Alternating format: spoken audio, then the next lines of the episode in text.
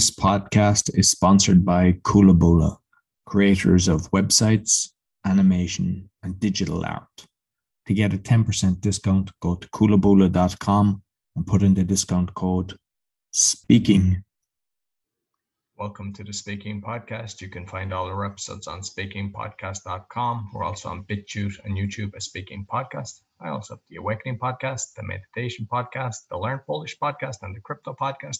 And all can be found on roycoughlan.com. Today, my guest, the founder of Givers University. Please welcome, I don't want to do it, I have to do it justice, E.A. Csolkovits. You nailed it. That's perfect. In fact, if I ever forget how to say it, do you mind if I call you and ask you?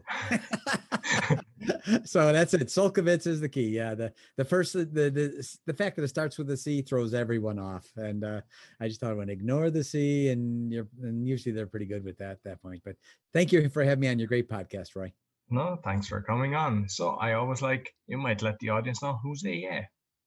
Thank you. Um, well, I I I like to sort of, if I can, eh, but answering that question, sort of tell a little story about where I came from and uh, and how I eventually evolved into public speaking and how it sort of came about, you know, from a career standpoint and the blessings I had. And a lot of it had to do with my mentor and and how I met him. And uh, it, it's sort of interesting. So may I share those couple Oh, stories? of with you? course, yes. Great.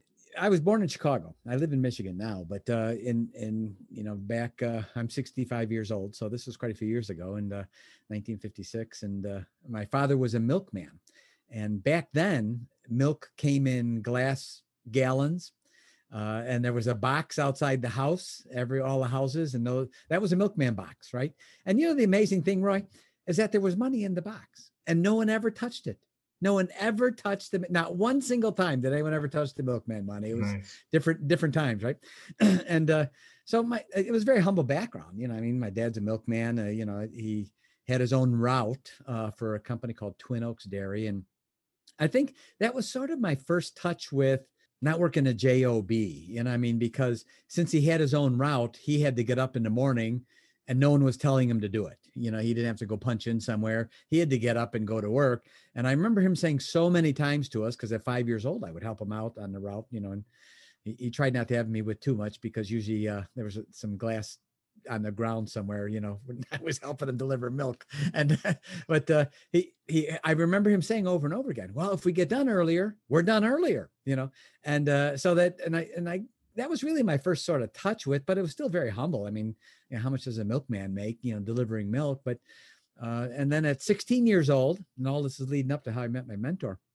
When I was 16 years old, I took my first big step, Roy, into success, and I became a janitor. Uh, now, I didn't mind doing that because business was always picking up. What? Anyway, so the uh, so, so at the ripe old age of 16, I had two real interesting events that were really sort of life changing while I was a janitor. And uh, I mean, you think, you know, a janitor, what, I mean, what's a janitor do, right? And at 16 years old, I was able to be bonded, which means insured. So if my if I was in an expensive place that expensive equipment, if my buffer went crazy and some machine got broken, the insurance company would pay for it, right? So I was bonded. That also allowed me, because I was bonded, to be in a couple of very expensive homes and clean these homes. And one of them was a lady by the name of June Martino. And uh, I, I lived in the Oak Brook area in Illinois, suburb of Chicago. And so I, and, and and the name may not mean anything to you or your listeners unless you've seen a movie that was out fairly recently, still available on streaming and probably will be for a long time. The name of the movie is called The Founder, and it's with Michael Keaton, who plays Ray Kroc about the McDonald's story, right? Uh, and I, I don't know if you're familiar with it, but in the I've movie, it. yeah. Oh, have you? Okay, all right. Then you're going to catch a few of the things I say. In the movie, Michael Keaton, who plays Ray Kroc, which, by the way, the movie was very Hollywoodized and drama. You know, I mean, Hollywood spin it. it- I witnessed the whole McDonald's phenomenon. I lived in Oak Brook, where the world headquarters was, so I, you know, I was there personally through the whole phenomenon. And uh, so, out in the movie, uh, Ray Kroc, Michael Keaton, is always talking to a lady outside his office. June this, June that. June, he's always talking to June, right? That's the lady whose house I cleaned. That's June Martino, right? So, so here I was every Wednesday in June Martino's house cleaning it. And, and at that point, you know, I'm 16 years old. McDonald's had been around. It was already a phenomenon, and she was already an icon. And the world headquarters for McDonald's was in Oak Brook, Illinois, right where I live. So, and I was there for decades. It's since moved, but for years, decades and decades, it was there. So everyone knew who June Martino was. And here I am every Wednesday. And the thing that was amazing to me, Roy, was that I, up to that point, I had always thought to be rich and successful and to be able to communicate with people, you had to be almost like a jerk and a little bit egomaniac and a little bit me only oriented and, and that kind of and she was so the opposite it wasn't even funny it was extraordinary how nice approachable never she had maids and butlers full time i was there to do the floors because i had special buffing pads and stuff and to clean the swimming pool in the garage loved cleaning the garage by the way because i could cl- pull out the rolls royce which at that point, you know, that was a car worth 10 lifetimes of my income, right? So you know, I'm in a, I'm driving a Rolls Royce, Roy. And at that point in my life, my car was a Rolls Canardly, you know, rolls down one hill, can hardly make it up the next. So that was, I was driving a Rolls Canardly. So this was this incredible, you know, huge, incredible car. But here I am thinking, you know what? She, she's not like a superhero. She's not like an alien or she doesn't have these special powers she actually is just a really, really nice lady. And she's very, she even said hi to me a lot of times because I was in there every Wednesday. She knew I was. And if I, my head was down because I was buffing looking at the floor, she would say hi to me walking through, even though I hadn't seen her yet, you know, because I didn't look up, eh, that kind of thing. Very approachable. And that was astonishing to me that people could be successful and be happy. And I thought, man, that's really something. I, and I was astonished by this whole event plus that people really live this way. I mean, here, you know, this is in, I'm a milkman's son, right? And a janitor, right? My fun time of the day is getting free songs on a jukebox and a, you know, two in the morning and a cleaning a bowling alley, right? So here I am in this amazing, spectacular mansion and everything. And I clean the homes for her sons too. And uh, so one day she was in an extra good mood. I thought, this is it. So I mustered up all the courage one of the first things a speaker has to have is courage. One of the first, and, and I mustered up all the courage that a snot nosed 16 year old could, because I'm going to go up and ask June Martino a question. The icon, June Martino. This is her. So I went up to her and I, am like almost shaking in my boots. And uh, and uh, and I, I said, "Hi, June." She goes, "Hi." I mean, just really approachable. It was astonishing to me. And I said, uh, "Can I ask you a question?" She said, uh, "What?" And I said, "Could you tell me about it?" And she said, "Well, what?" And I said, Well, the whole McDonald's thing. I'm not kidding, Roy. She put her arm around me, brought me in the kitchen because I'd asked her in the morning, and the entire day told me the entire story step by step from where she worked for Ray. And if you remember in the movie, she worked for Ray when he was a milkshake mixer salesman. She was already working for him, right? Before he met the brothers, right? Uh, and and that's why he met the brothers because they put in this order for this. They were going through all these cups in the shake machine. So she tells me the whole story all the way up to the point we're sitting in the kitchen and everything in between. And it was, and I'm thinking, man, who's she talking to? She's taking all this time and she's, and she's having the maids and butlers bringing us food in the kitchen, just telling this little kid, me, this whole story, right? And she mentioned, and you'll remember this in the movie. There was a time in the movie where June goes to Ray, goes to Ray Kroc, and says, we didn't have any money. They were getting like less than 2% royalty on the franchises. And she said, We're out of money. There's no money left. And that perpetuates Michael Keaton, Ray Kroc, calling the brothers and they have this drama scene. He says, I need more percentage. I need more percentage. He hangs the phone down, right? That actually did happen. She told me that story decades, way before the movie was out. A little bit different, obviously, but it was based on true events.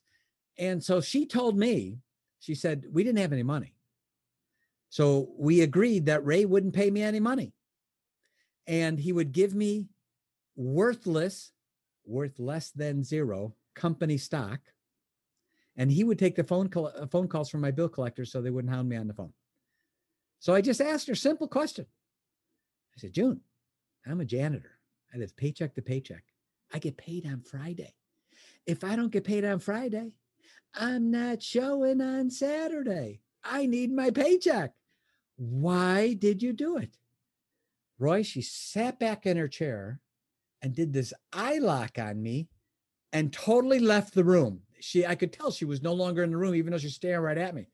And I, and I could, I realized I had asked her a question no one asked her before. She had always, you know, everyone was want to know what happened with McDonald's.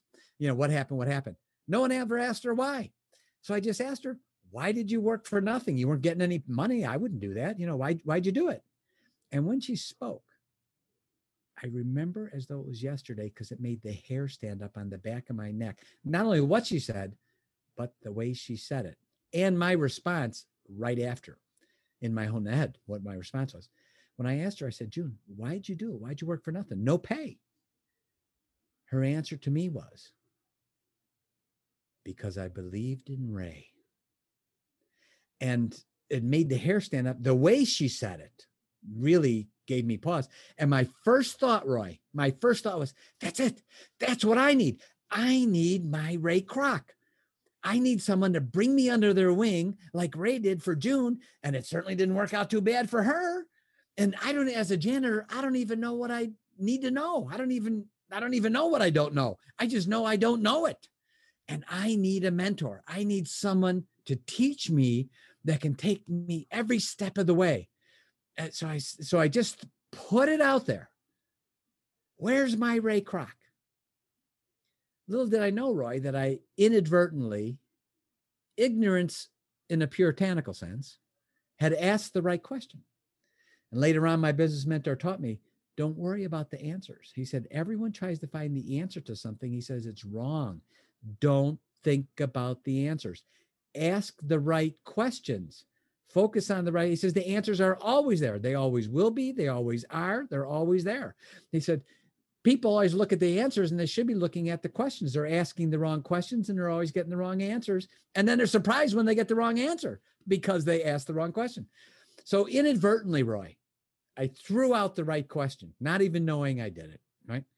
And I didn't even know what mentor was, let alone spell it, because I think I'd spent all my hooked on phonics money when, you know, I got that money way back when. So the uh, so here I am about three months later at the same janitorial service. And I'm talking with the owner of the company, and we were friends of the family, and it's only him and I. It's at night, and I had already punched out, you know, and I'm exhausted. I've been cleaning all day. I'm just sitting around talking with him. Phone rings. A couple minutes later, hangs up the phone. He said, "Well, some guy just called from Detroit. He's opening a diamond store, and uh, he needs to see some carpeting because they're redoing his whole, he's building this whole store out, and uh, you know, he, he's leaving tomorrow on a plane back to Detroit, so he needs to see it tonight." And I said, uh, "Okay, what's that got to do with me?" He said, I need you to go. I said, I'm not going. What are you talking about? I, I'm tired. So, first time I said no, we're going to count them. How many times I said no? And opportunities knocking on my front door, and I'm refusing to answer it. Right.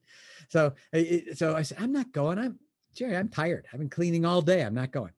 He said, No, he needs to see the carpeting. I said, Jerry, I'm not going. Second time, I don't know anything about carpeting. You know, I just clean carpet and I just, you know, I can shampoo it and stuff, but I don't know how to sell it or measure it or anything. He said, I'll give you one of these wheels and you walk this way and this way in the room and call me on the phone and I'll give you the price. I said, Jerry, I'm not going. I forget it. I, I'm that's it. I'm, I'm tired. You you you need to do it. He said, I have to stay here. You have to go. He said, I'll tell you what. If you go, I'll give you your pick of any Saturday off you want. Now, for Roy, for a janitor, that's a huge negotiation chip because you know we clean when businesses are closed, right? So Saturday morning to night, what do we do? We're cleaning, right? So so I repeated it back. I want to make sure I wasn't being tricked or my ears tricked me or something. So I said, any Saturday I went off, and he said, any Saturday. And I said, okay. So now setting the stage begrudgingly. I've said no three times. I'm tired, working all day cleaning. Mentally, I don't want to go. I'm fatigued. I don't, I'm not doing this as a favor for my boss. I don't care about this guy from Detroit. Detroit, seriously? You know, I mean, I'm I, I, I all these things going through my head. Every reason not to go, and little do I know, I'm getting ready to meet the man that will change the trajectory of my life forever. My Ray Kroc. And I'm doing everything not to meet him. And but I'm getting the answer. The answer is where's my Ray Kroc? And here he is out of nowhere, right? So so it seems. So I meet this guy, and Roy, have you ever had someone that when you met them, your comfort level was so high you felt like you almost knew them already or knew yeah. them before? Have you ever yeah. had that? Yeah. same kind of feeling. I mean, I was just thought, man, this is really something. This I, I could talk. The carpeting was a no sale. There was no go there because he wanted some real nice plush stuff for a diamond store, and we just had commercial grade for like in an office, that kind of thing. But for two hours, we talked about anything and everything. So I'm leaving. I'm packing up the car, and uh, just really enjoyed the conversation with him. And he offers me a job. I say no again. I said, no, I, I'm a janitor. I'm I'm all set. And I said, I don't know anything about diamonds. He's, he said, Well, I'll teach you. And I said, Hey, I don't know anything about diamonds. All I know is they're expensive. And someday a woman's going to ask me for one. That's all I know about diamonds. And he, he said, is I'll teach you. And I said, No, no, I'm all set. This is the fifth time I've said no now. And uh, as I'm walking out the door, he hooked me. My mentor hooked me. He knew, and he really little. I didn't know at that point where I was talking to a genuine genius, not not the IQ baloney genius. I mean, a real genius of people where he can ask someone three questions and you feel like he knows their whole life story already. He'll just peg him and get him and get it right. That kind of person, right? Human engineering genius. So he knew what he was about ready to say was going to grind me, and he was right. As I walked out the door, he said, What do you have to lose? You can always go back being a janitor. And I thought, oh, no, I'm all set. And I left. Now, it's almost midnight. This whole thing's happening at night. So I'm driving. And I'm driving. It's grinding me. Man, he's right. Yeah, I mean, I can always could be a janitor. People make messes. I can always clean it up. I can get a job anywhere, right? So I, man, what's what's he mean by it? what's halfway home? I said, that's it. I'm going to find out exactly what he meant. So I turned the car around. I thought, well, he's already, it's almost midnight. He's probably already gone. He's leaving back to Detroit in the morning. He's probably left the office already. He's still there. So he starts, so he's there, offers me a job. One thing leads to another. And for the next four months, I get in the car at four in the morning, Friday night, Saturday morning, drive to Detroit, exactly 301 miles, spend six hours with him, and drive all the way back to Chicago, all in the same day. And I do that every single weekend for four months in a row, and I never miss a weekend because I needed to learn and I knew and I recognized I didn't know what I what I needed to know and that he knew it.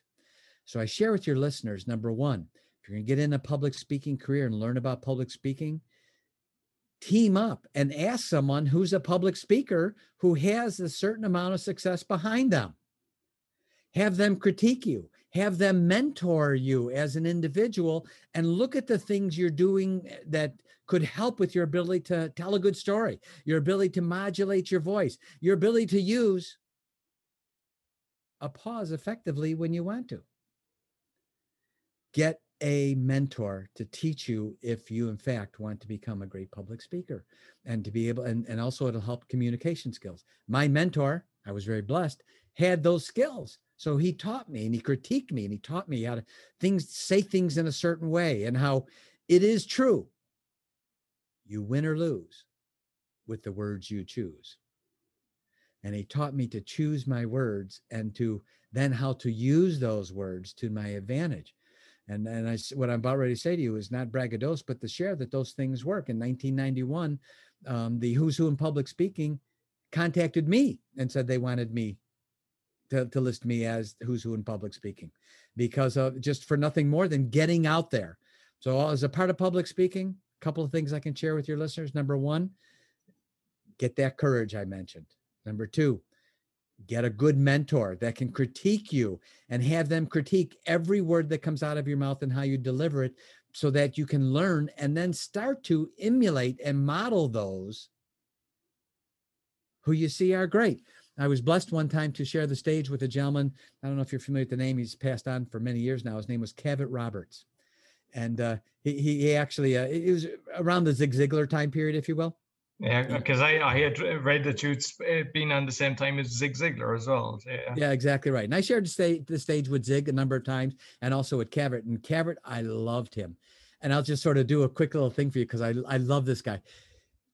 And he and he here he is in his 80s, you know, and he's up there on stage public speaking and just and bringing the audience to their knees laughing so hard and i'll never forget one story roy and he got up there and he had this way of delivering his message And it wasn't by accident, but he was so good, he made it look like it was an accident, right? Like he was just that way. And he said, I was on a train the other day and I was standing next to a man. And that man asked me, How old are you? And I said, I'm 84 years old.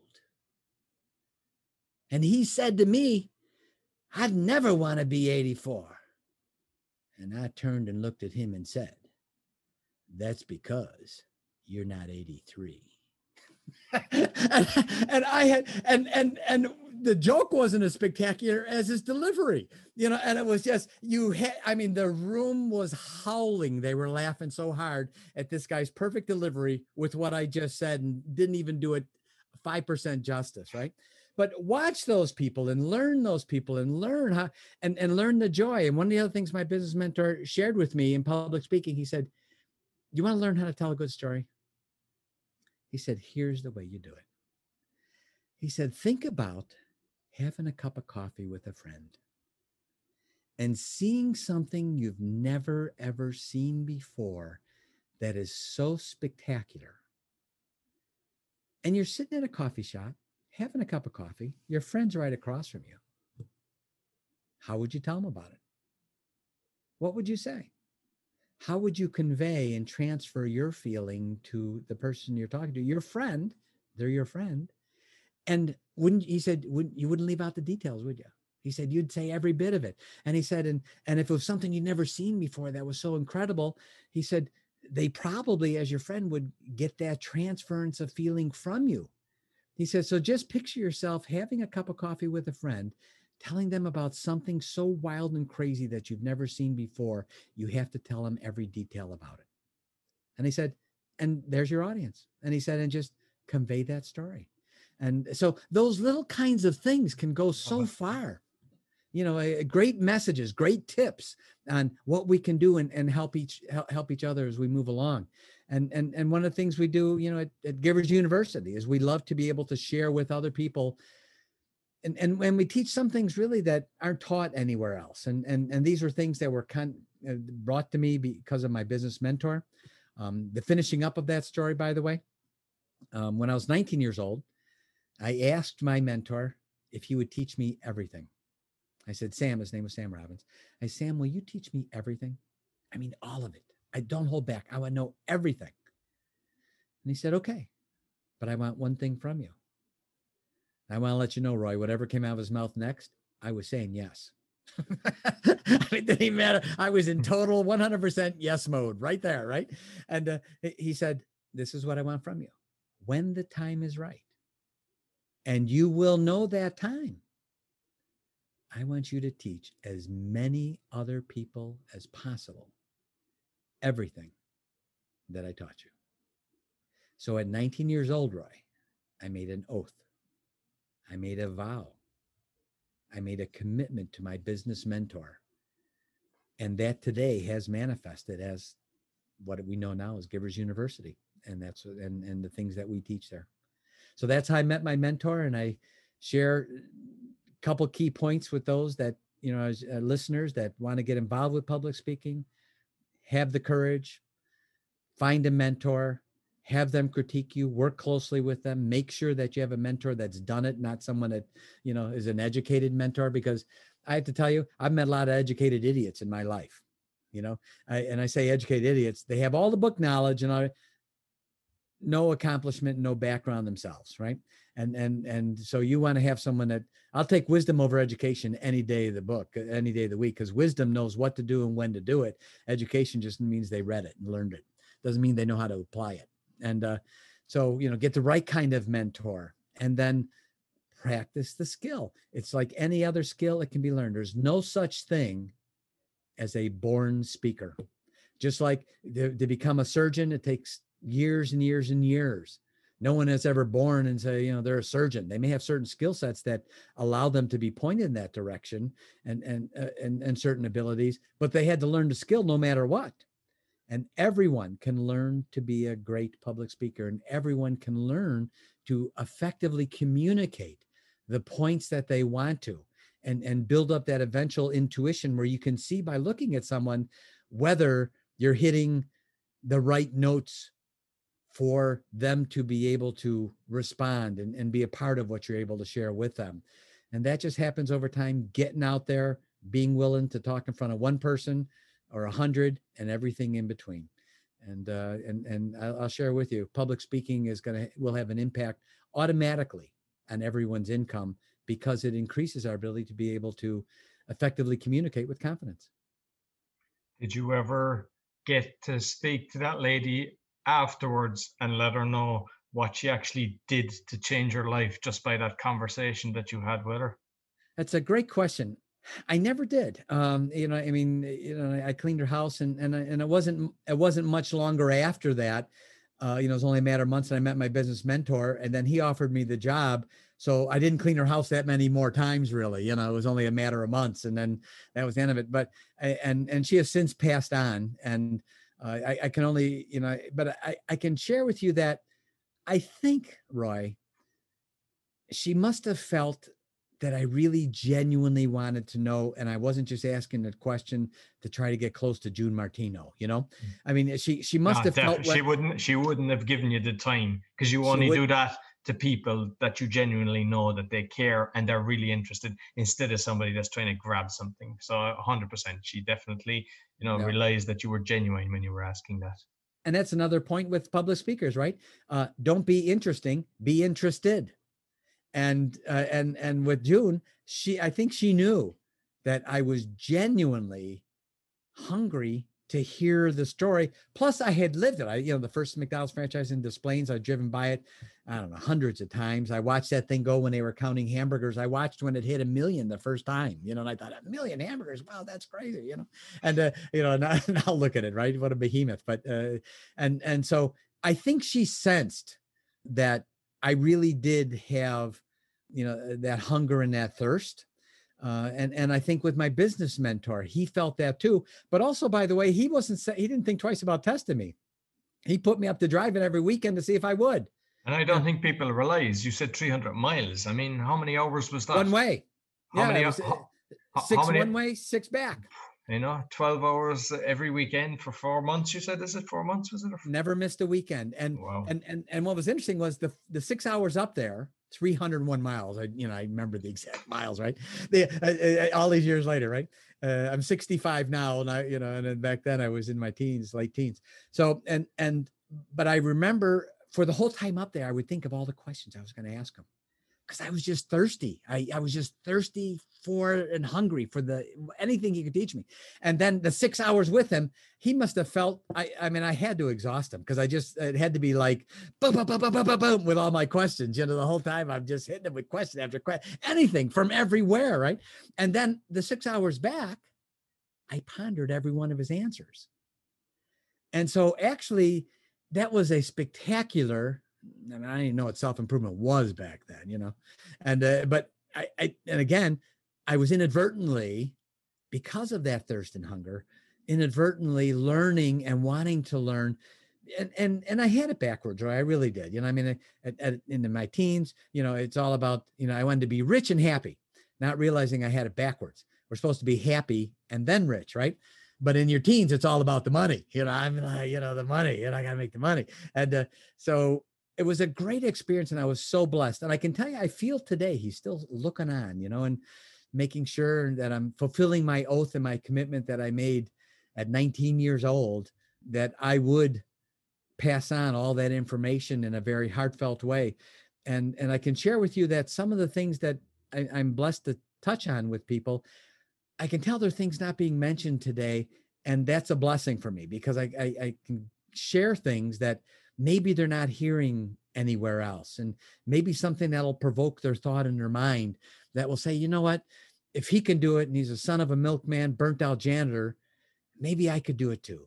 If I and, and I just need to listen to those few things, courage, mentor, you know, be critiqued. Don't don't be afraid. Don't don't be feel like I have to be right. There's no shame in being wrong you know and uh and and saying i don't know and i want to learn you know in fact usually i find people will have a lot of respect for someone that says you know i really don't know that but i sure love to learn about it and and and a successful person usually when someone responds in that way will be the first one to say here let me teach you how that works because they know they want to share it and uh, so uh, great blessings great blessings right Absolutely. And I see you were a, a radio host for two years as well.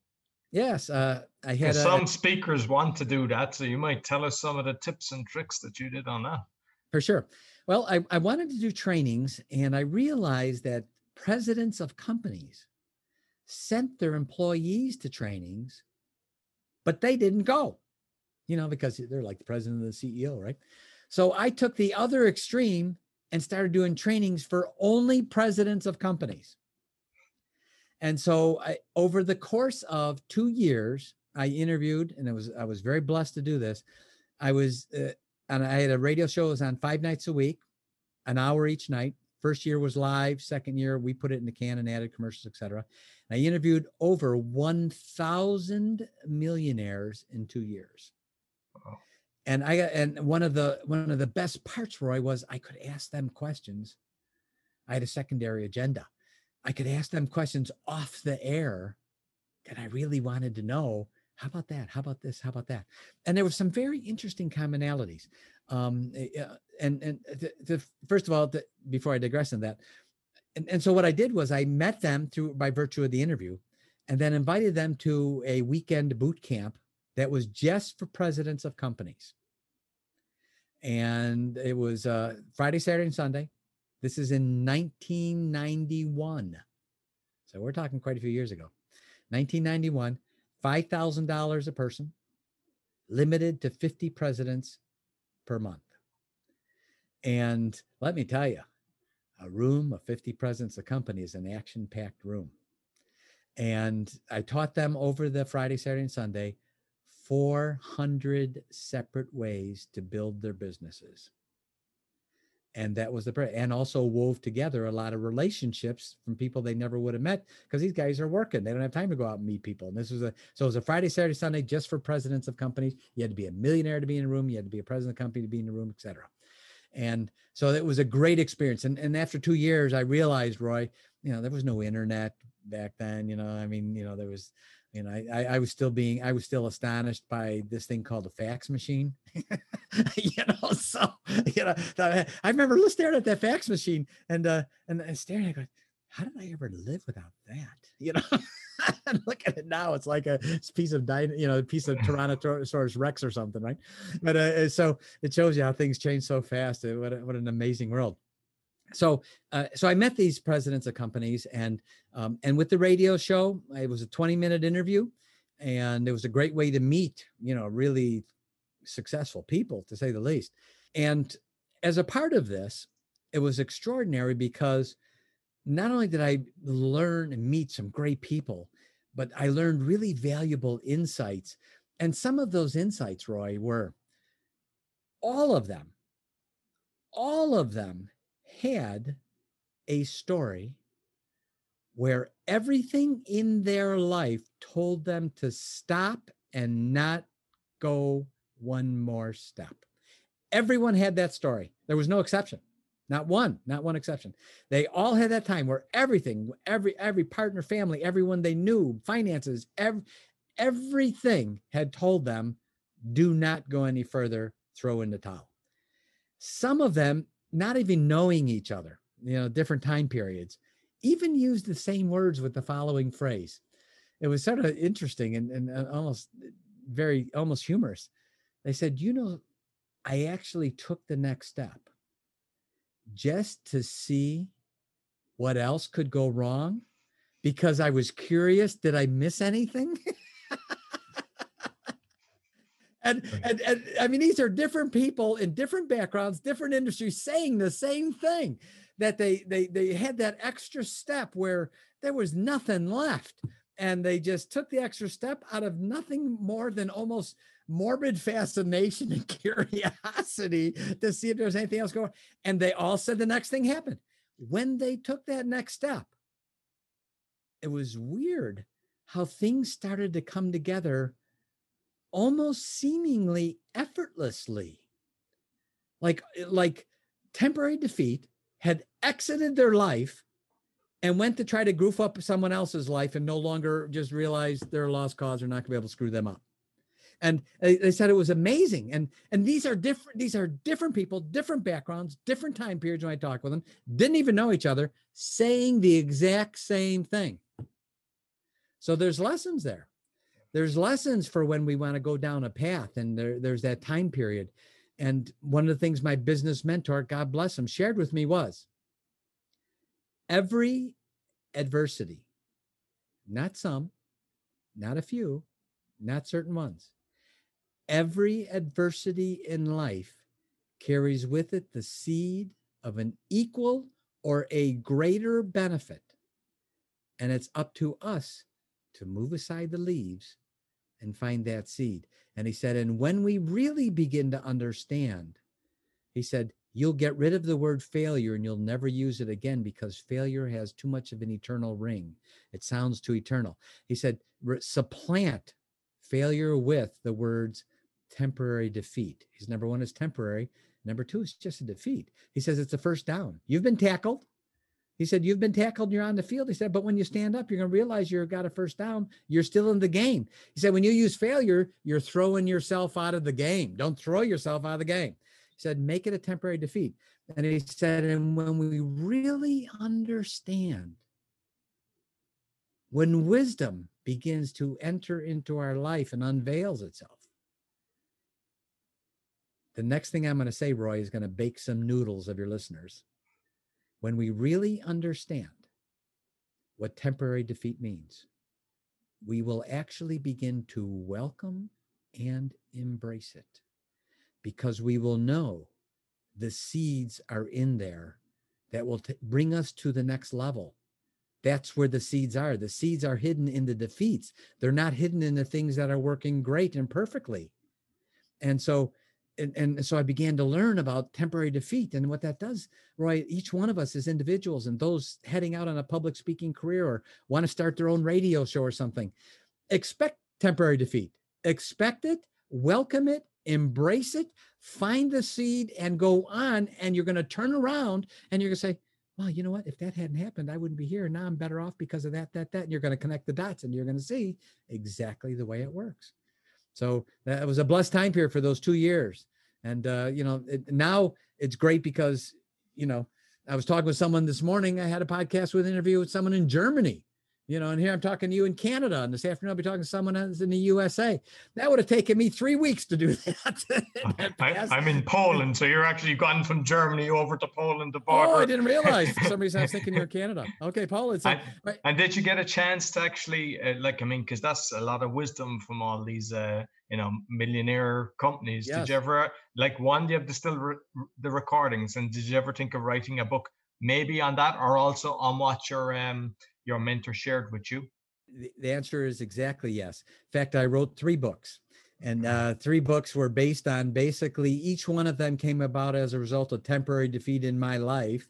Each temporary defeat got worse and worse, or I should say, greater and greater, not worse and worse. It's incorrect. Uh, and uh, and and I wrote a book to make sure my butt wasn't in that place again.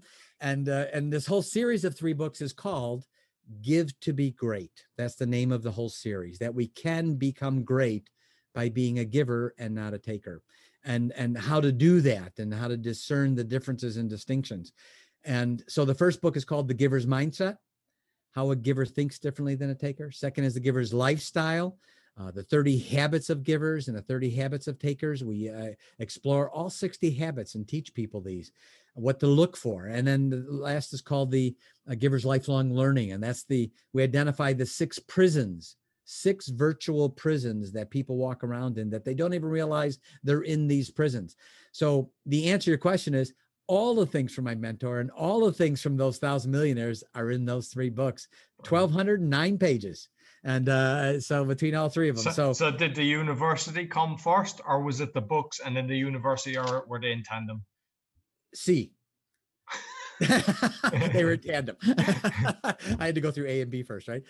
Don't, don't isn't it interesting when someone goes A, B, and three, and you go, wait, you got to do A, B, C. You can't do three, or or, or one B. You know, you got to do one, two, three. Anyway, so the but uh, eh, so yeah, they they actually happened simultaneously, and uh, it, it sort of evolved, if you will. And uh, can I share just a, a minute of what we teach at Givers University? Of course, yeah, definitely. Yeah, very interesting. Um, I, I would ask your listeners the following thing, because we teach something that genuinely is not being taught anywhere else. I do one to three interviews a day, podcast interviews, and I can share with you that everyone I say this with says, and that is really good stuff. And I don't know anyone that's teaching that. I start out by asking your listeners three questions. Think about the fires that you stomp out each day. Think about the times when your stress level spikes and goes straight up. Think about when you've had conversations, and at the end of the conversation, you don't even remember what the conversation is about, but you are positive you had no more energy left. They just drained it all from you. All three of those scenarios, Roy, have one thing in common there's a name attached to them. And so, what we teach people is how to discern in their relationships. And I share first with your listeners, first and foremost, we love everybody. I say that emphatically. We love everybody. And we teach at Givers University how to separate the person who we love from their deeds, which we may not love. And these deeds that we teach people to recognize, they're not broad, innocuous references where you say, oh, that sounds really good, but what do I do with that now? How do I apply that? We've actually sifted and filtered it down to the actual deeds, the things they do, and that you should be watching them do. And from these deeds, watch them, observe them doing these things, and from that, begin to discern should I bring them in closer into my life? Because givers bring with them the three W's of givers wisdom, wealth, and wellness. And I want them to be in my giver community close to me. Or because I see him de- doing these other deeds here, maybe I should discern and begin to respectfully, not nasty or rude or insensitive, respectfully begin to distance myself from them because takers bring with them the three D's of a taker, which is defeatism, disruption, and destruction. And if I bring those people into my life, they are going to make me an unwilling and unwitting participant in their collateral damage. And I'll be stomping out fires not of my making. And then what happens to my productivity? It goes down because I'm stomping out fires instead of producing results. What happens to my stress? Goes straight up instead of down. What happens to my energy? Gone instead of having it charged. So we teach people how to discern. And when we say giver, we're not labeling a person, we're labeling giver deeds, the deeds of a person. When we say taker, we're not labeling the person, we're labeling the deeds. So we teach people how to discern so that they can begin to decide who should I pull closer into my life and who should I be respectfully distancing so that I optimize every minute of my precious moment here on earth. So we teach people how to discern. We have a saying givers earn three times more because givers discern three times more. And we teach people discernment. I'm a self improvement guy. Roy, I could tell you are, and I could see the books across the right behind you, right? And I'm sure many of your listeners are as well, right? I'm a self improvement geek.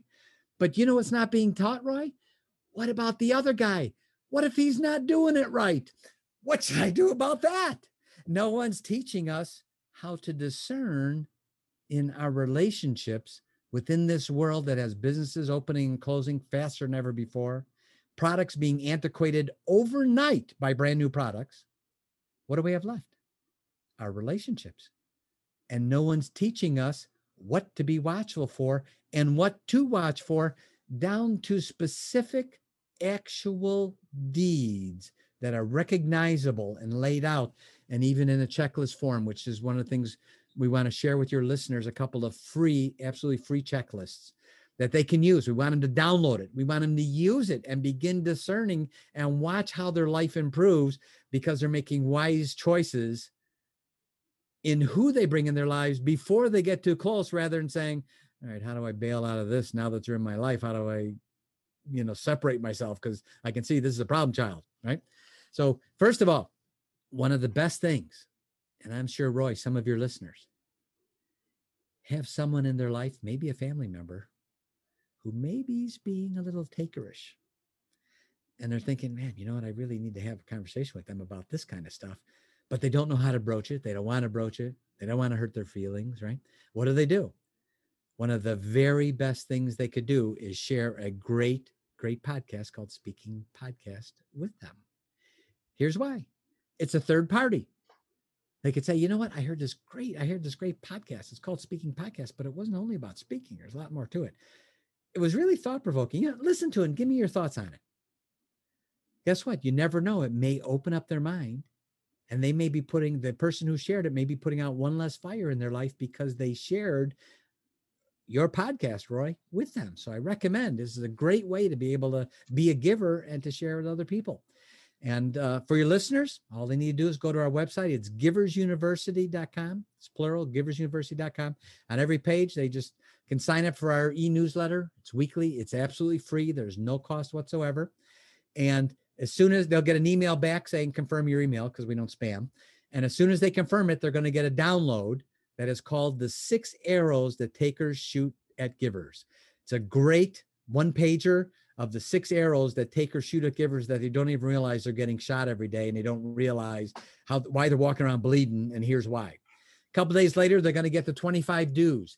Actually Roy a two-page checklist of the 25 things that givers do that you can watch for. It's in a checklist form in two pages. And for takers to help people discern, we want them to download it. We want them to use it. It's a great usable tool that does not cost them anything whatsoever. And then from that, it starts a relationship from Givers University. And if they want to enjoy some of our courses, we've got great courses that are available for them. But in the meantime, we're committed to investing in them and nurturing and helping them with their lives. Excellent. And is this uh, online courses or is there a physical university as well that you actually people? Uh, they're they're online courses at this point. In the future, they're going to be on site. Uh, they were going to be on site uh, actually, and then COVID hit, right? So everything went backwards, and when you know, then everything was Zoom over overnight, right? Everything was a Zoom call. So, uh, so we went remote first. So all the courses are on are online, um, and uh, they can take you know do either one of the courses or all three of them, whatever they want. They can do the whole series, uh, which you know the Give to Be Great series if they want. Um, and and over the course of emails that we nurture, you know, send out an email once a week to sort of give them something of value, a new usable tool that week, share them something, and then sort of share a little bit more about Givers University. And then over time, they can decide for something that they'd like to participate in because we'd love to have them enjoy the benefits that we have. So, yes, they're definitely online, audio, online, uh, audio courses, and also some uh, books, ebooks that they download and read as well. Excellent. And with with the giver's gain by giving some free tools, I think you know you're practicing what you're preaching, which is exactly important. right. Yeah. yeah, for sure, for sure. As we like to say, and I know you'll appreciate this. Our talk talks and our walk talks, but our walk talks louder than our talk talks. Which basically means our deeds talk a whole lot louder than our words do. Love it. Love it. Listen, yeah, thoroughly enjoyed our conversation. And Thank you. I'll share friend. I'll share all the links on the podcast description, both on the audio and the video. Thank you, my friend. Thank you for having me on your great podcast. For your listeners, please share Speakers Podcast with all of your friends and uh, provoke some thought about being a giver and being a whole lot less takerish. Thanks, Roy. Thank you. That's all for the Speaking Podcast. You'll find all our episodes on speakingpodcast.com. We're on BitChute. We're on YouTube. Be sure to give us a thumbs up, share with your friends, give us a five star rating. Until next week, take care. This podcast is sponsored by Kula creators of websites, animation, and digital art. To get a 10% discount, go to coolabulla.com and put in the discount code SPEAKING